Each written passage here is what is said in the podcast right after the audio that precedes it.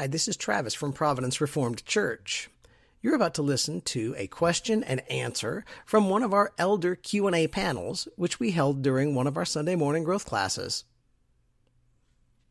If God knew that Adam and Eve were going to sin in the garden, why didn't he just stop it in the first place? That's a great question for your dad to answer. Dad, don't you answer these questions at home? I was going to say, I actually had to edit that question because it started off with if God could foresee the future. it's a fine question. You gonna My, answer? my simple answer was for God's glory. all right? There was a story written before we were made. Now, I would argue that the only people in the entire history that had free will would be Adam and Eve. And ever since the fall, you're a slave to something. You're a slave to your sin or you're a slave to God. They had the free will. Did God know this was going to happen? Absolutely. That's why we had to have this.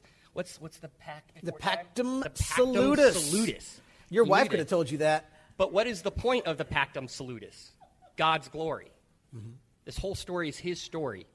And he wants the glory. And through this story, he gets the glory. I would say he was counting on their fall. Does that help answer? You got anything? Let me just add this, and I think a little one will understand this really easily.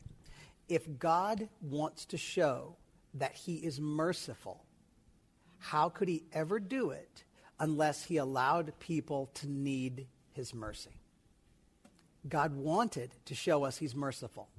He wanted to prove it. Angels don't understand mercy. The Bible talks about the fact that angels long to look into the things that we understand.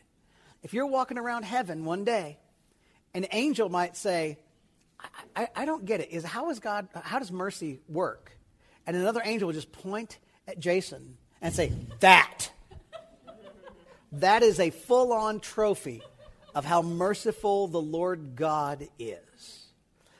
Because he chose to rescue a man who rebelled against him.